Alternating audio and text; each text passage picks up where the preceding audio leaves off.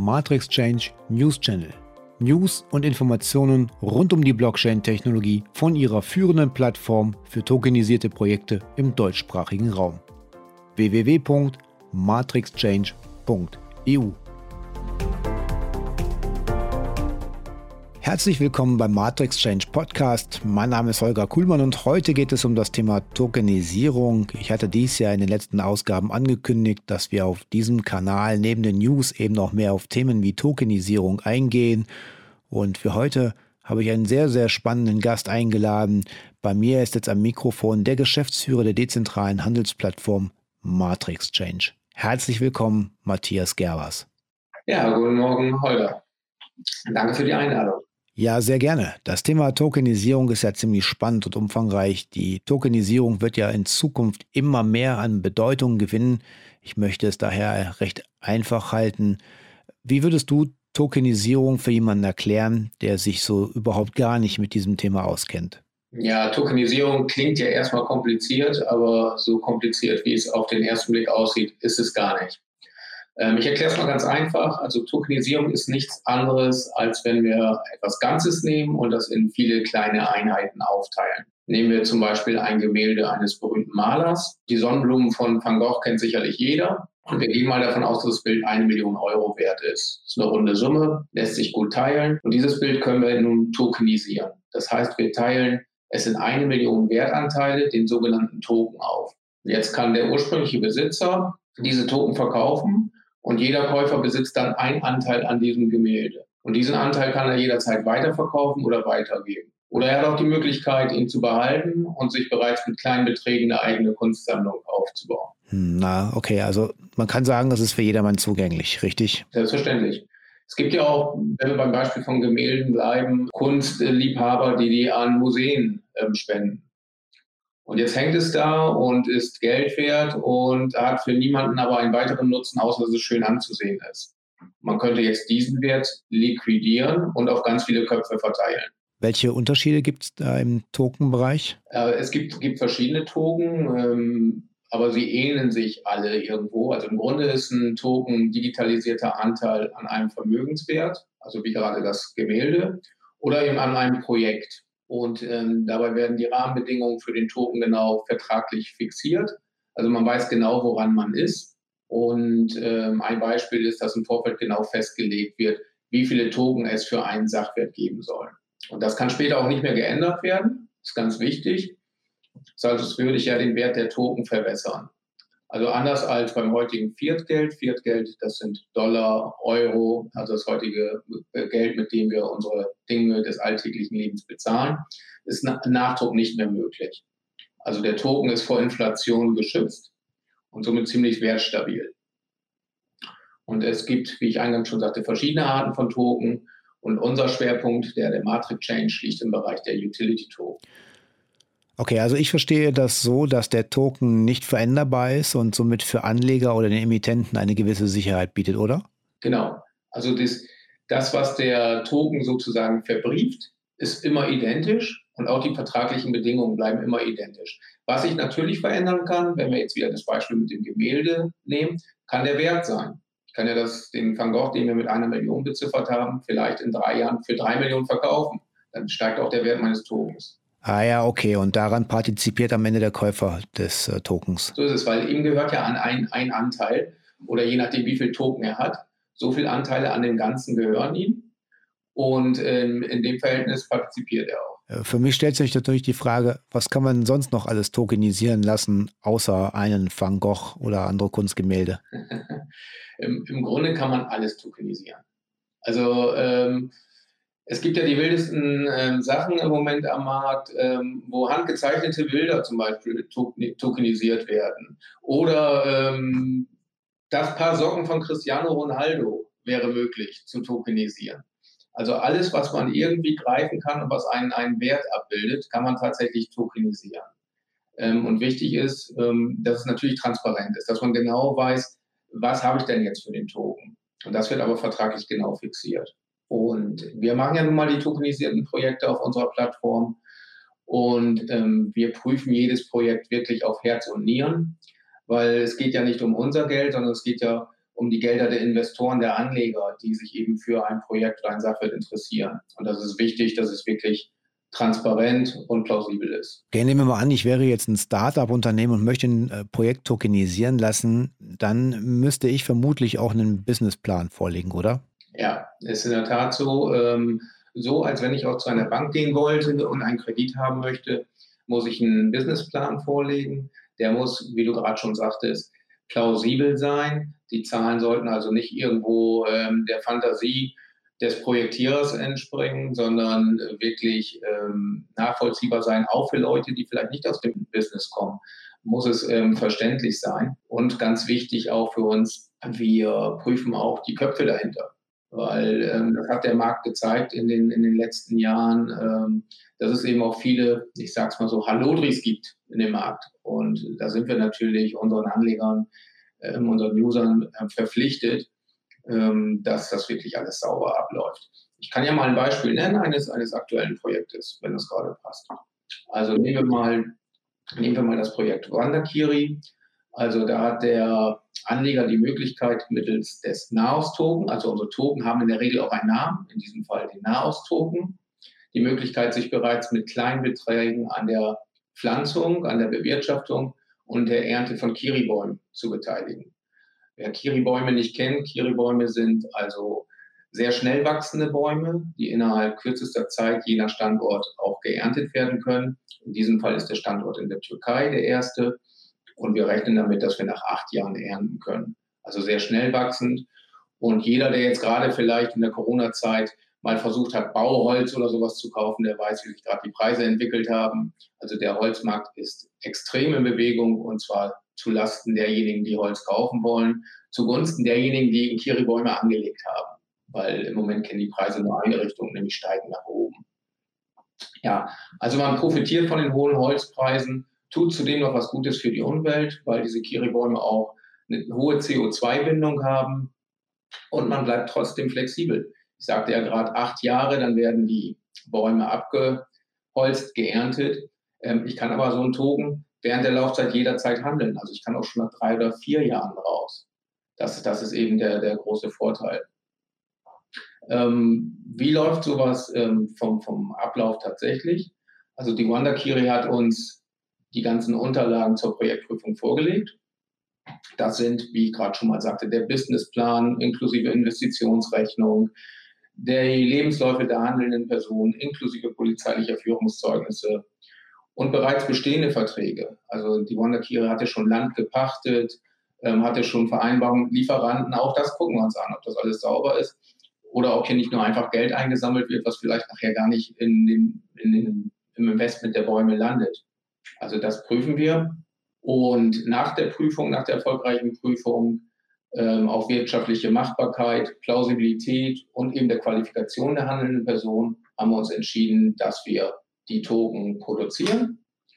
Und in diesem Fall ist es so, dass die Wandakiri festgelegt hat, wie viel Geld sie benötigt für das Projekt.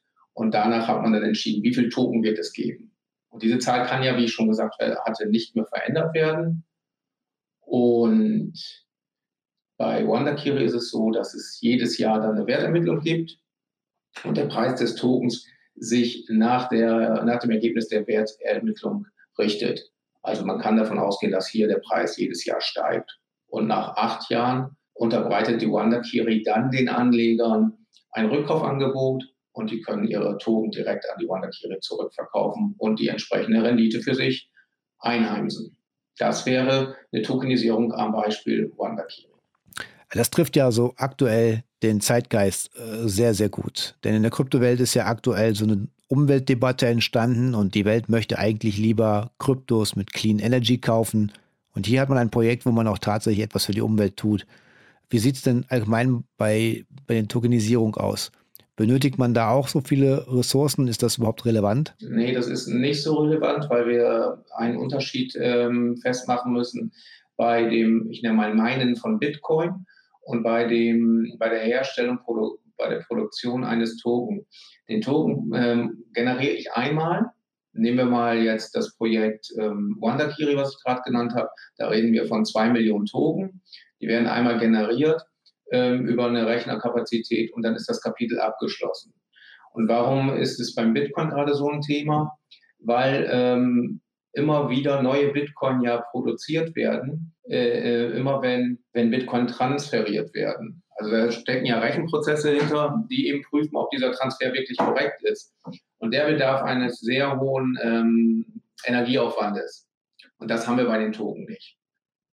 Das ist also mit der, mit der, wenn die Token produziert sind, ist dieser Prozess abgeschlossen, anders als beim Bitcoin, wo immer wieder neue Bitcoin nachgemeint ähm, werden. Das ist ja dann für den potenziellen Kapitalanleger doppelt positiv. Er legt sein Kapital ressourcenschonend an und tut gleichzeitig noch was Positives für die Ökobilanz.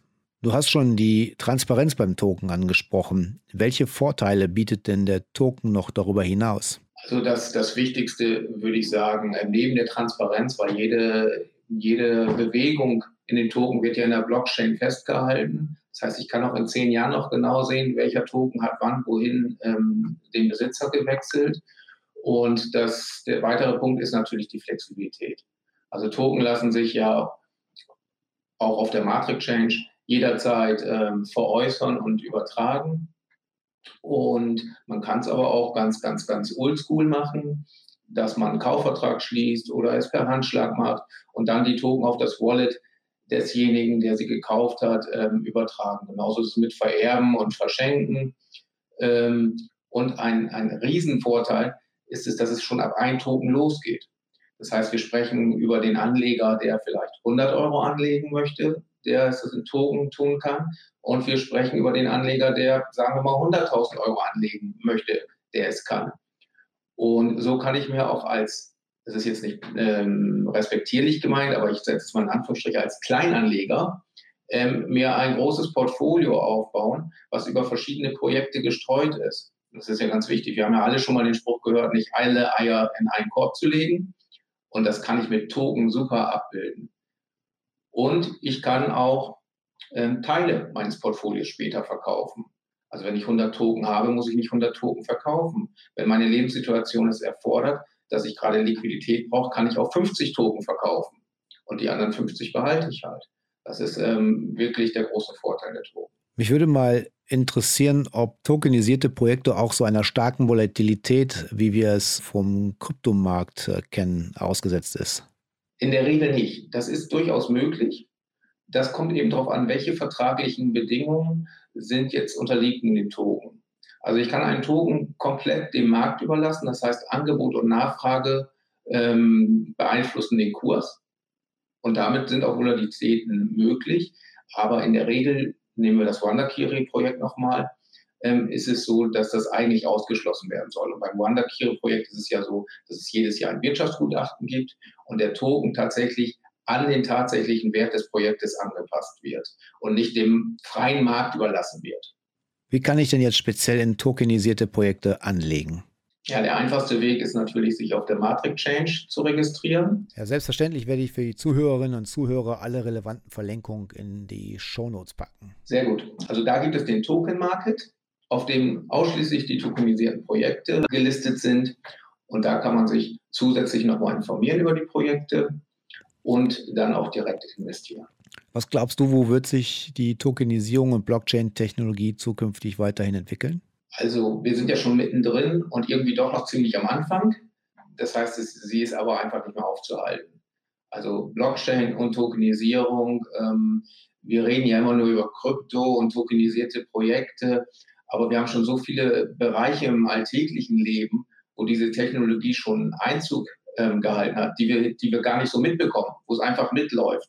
Und ähm, gerade jetzt speziell die Tokenisierung ähm, ist, wird das Finanzierungstool der Zukunft sein.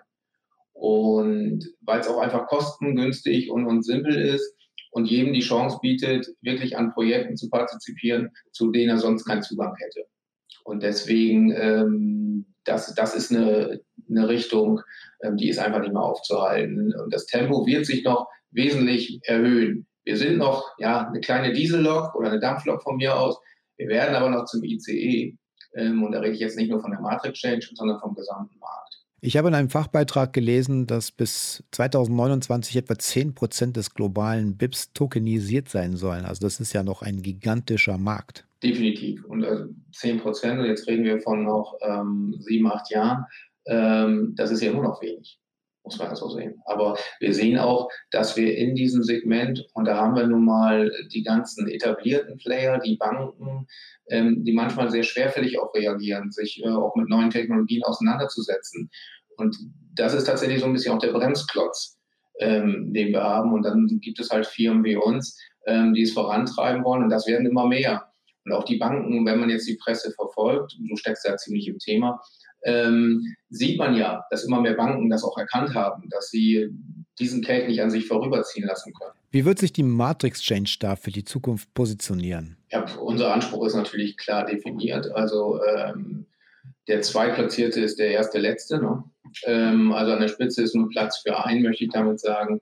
Und wir haben jetzt nicht den weltweiten Anspruch, das wäre Wunschdenken, aber nicht realistisch. Aber im deutsch-österreichischen Schweizer Raum ähm, wollen wir schon der Marktführer für tokenisierte Projekte ähm, werden. Wir sind da auf einem sehr guten Weg, würde ich sagen. Jetzt haben wir aktuell drei Projekte auf unserem Token Market gelistet. Die Prüfung neuer Projekte braucht immer ein bisschen Zeit. Wir führen da aber intensive Gespräche mit, mit weiteren. Und ähm, ja, der Token-Market wird rasant wachsen. Also das wird jetzt ein, zwei Jahre dauern. Dann kommen, glaube ich, Anleger, die ihr Portfolio ähm, wirklich diversifizieren wollen, schweres Wort, ähm, an uns nicht mehr vorbei. Da bin ich mir ganz sicher. Und heute sieht man ja schon, die drei Projekte sind schon so gemixt mit Green Investment bei der Wandakiri, ähm, dem EVX-Token, der in Nahrungsergänzungsmittel geht, oder den Cubic, der eben im Immobilienbereich aufgestellt ist, kann man heute sich schon ein kleines, gut aufgestelltes Portfolio zusammenstellen. Ja, und daneben ist die Matrix Change auch im klassischen Kryptowährungshandel unterwegs. Das ist aber ein Service, den wir zusätzlich bieten. Unser Ziel ist tatsächlich, die Tokenisierung weiter voranzutreiben und uns da dementsprechend zu positionieren. Du hast die Abwicklung ja vorhin schon erwähnt. Das würde ich gerne noch ein bisschen äh, vertiefen. Angenommen, ich bin ein interessiertes Unternehmen, welches eine Tokenisierung vornehmen möchte. Was sind dann jetzt die nächsten Schritte? Also es wird ein Vorgespräch geben, ähm, wo man sich so ein bisschen beschnuppert und kennenlernt. Ähm, wenn dann beide Parteien, also wir und auch der Projektierer, feststellen, ähm, das passt von der Chemie, das ist ja für uns auch ganz wichtig, dann ja, kommt der bürokratische Teil, die entsprechenden Unterlagen wie Businessplan etc., ich habe es ja schon vorher genannt, Sinn zu bringen. Wir prüfen dann das Projekt ähm, und ganz wichtig, ähm, wir besprechen natürlich auch, wie kann man jetzt dieses Kapital, was benötigt wird, denn auch wirklich ja, generieren weil ganz wichtig bei uns ist, wir haben ja eine Community auf unserer Plattform von Usern, die quasi nach interessanten Projekten lechzen und gerne investieren möchten. Aber das entbindet jetzt denjenigen, der ein Projekt hat, nicht davon, auch selber User, Kapitalgeber ähm, zu akquirieren und mitzubringen. Und das ist so immer, ich nenne das die Pre-Sale-Phase. Da werden dann die Token ähm, verkauft an interessierte Anleger und dann damit das Projekt finanziert. Aber das ist wirklich der Schritt, nachdem die ganze Vorarbeit getan ist, wo wir Hand in Hand mit dem Projektierer ähm, dann das Projekt vorantreiben, sodass die Finanzierung steht. Aber es ist ja wie immer im Leben ein Geben und Nehmen. Beide Parteien müssen ihr übrigens dazu beitragen und dann ähm, sollte es auch ein erfolgreiches Projekt werden. Okay, ich sollte als Unternehmer aber jetzt nicht mit der Erwartungshaltung reingehen und denken, wenn ich das mit der Matrix Change mache, dann läuft das von alleine. Man sollte seine Community schon damit an die Hand nehmen, oder? Ja, das ist, das ist völlig richtig. Weil wenn wir, wenn es bei uns so wäre, ich sage mal, wir haben eine Million User und wir können jedes Projekt selber finanzieren, ohne dass jetzt derjenige, der gerne eine Tokenisierung bei uns in Auftrag gibt, selber noch äh, was dazu beisteuern muss, dann könnten wir alle Projekte ja selbst machen. Dann bräuchte ich keine Projekte mehr suchen, weil wir sind, haben so viele gute Ideen und sind ähm, da kreativ und haben ein gutes Netzwerk. Dann würde ich selber Kiri machen, ähm, dann würden wir selber Immobilienprojekte realisieren. Ähm, da bräuchten wir keinen dritten. Das ist klar. Mit welchem zeitlichen Ablauf sollte man da so rechnen? Jetzt, der frühe Vogel fängt den Wurm ähm, ganz klar, wer sich jetzt an uns wendet, profitiert noch davon. Ähm, dass es ähm, zwar schon einige Projekte gibt, aber wir jetzt nicht täglich mit 100 Projekten ähm, zugeschüttet werden. Das heißt, die Abläufe vom Erstgespräch bis zur Tokenisierung kann es im optimalen Fall vier bis sechs Wochen ähm, dauern. Dann ist der Token ähm, schon am Markt platziert. Diese Zeiträume werden sich sicherlich hinten raus in den einigen Monaten etwas verändern, aber auch da werden wir dann dementsprechend bei Bedarf natürlich unser Personal aufstocken. Nur es ist wie überall, man braucht qualifizierte Leute, ähm, um auch unseren hohen Qualitätsstandard weiter aufrechterhalten zu können. Ich danke dir auf jeden Fall dafür den Einblick. Mich würde jetzt mal interessieren, was wäre aus deiner Sicht so eine Wunschtokenisierung? Das ist eine gute Frage. Da habe ich mir so noch gar keine Gedanken darüber gemacht. Ähm, aber ich finde grüne Investments ähm, schon sehr interessant. Also ich mag auch das Wonderkiri-Projekt sehr. Ähm, aber ich mag auch ähm, Projekte, die vielleicht noch so ein bisschen Charity-Charakter mitbringen, ähm, den Gutmensch in mir wecken. Ähm, da bin ich, bin ich völlig offen. Ähm, ich glaube, wir müssen so ein bisschen das, was wir der Umwelt wegnehmen, auch wieder zurückgeben. Und solche Projekte begleite ich am liebsten. Das nenne ich durchaus mal ein sehr, sehr positives Statement und dem kann ich mich nur anschließen. Ja, liebe Zuhörerinnen und Zuhörer, ich danke euch fürs Einschalten. Seid ihr interessiert an einer Tokenisierung als Emittent oder Anleger? Dann füge ich die Kontaktdaten in den Show Notes hinzu und würde mich freuen, wenn ihr Kontakt mit der Matrix Change aufnehmt. Ja, Matthias, ich danke dir auf jeden Fall für deine Zeit und deine Antworten. Ja, ja. Und ich sage Tschüss. Bis zur nächsten Ausgabe. Hat Ihnen die Ausgabe gefallen? Dann folgen Sie uns in den sozialen Netzwerken und hinterlassen Sie uns ein Feedback. Sie finden uns unter Matrix Change auf Twitter, Instagram, LinkedIn und Facebook. Wir sagen Danke, bis zur nächsten Ausgabe.